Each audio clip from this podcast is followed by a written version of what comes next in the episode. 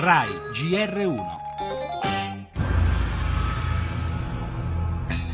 La gente è senza acqua e senza cibo. Stiamo proprio rispondendo a queste prime necessità, quindi portando l'acqua al cibo eh, e anche il rifugio perché le temperature sono fredde e c'è anche la pioggia. La situazione è terribile. Alla stima attuale di un milione e mezzo si potrebbero aggiungere altri 400.000 bambini nei prossimi mesi. Credetemi, in 20 secondi, 30, quanti sono stati? È passata la vita, mi tremano ancora le gambe. Ci dispiace per quelle persone che hanno perso la vita, i monumenti che noi abbiamo fotografato non ci sono più, probabilmente neanche quei bambini. Era attaccatissimo a questa, questa gente in queste valli. Era un collaboratore proprio assiduo e fantastico.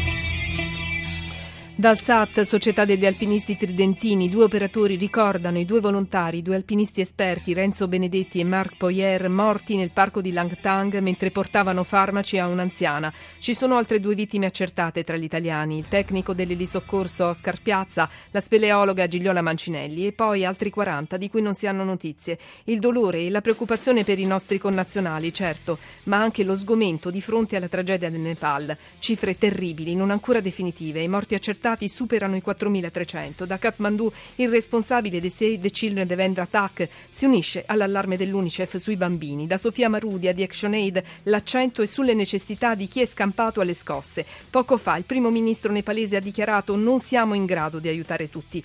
La macchina della solidarietà internazionale è scattata gli danno i brividi le parole di Renzo Benedetti, come tutti i volontari, morto nella consapevolezza di rischiare tutto per portare aiuto. Un'esperienza molto impegnativa, molto dura, però anche questo non mi ha scoraggiato perché ho capito che se succede qualcosa può succedere, però se uno è preparato riesce anche a reagire.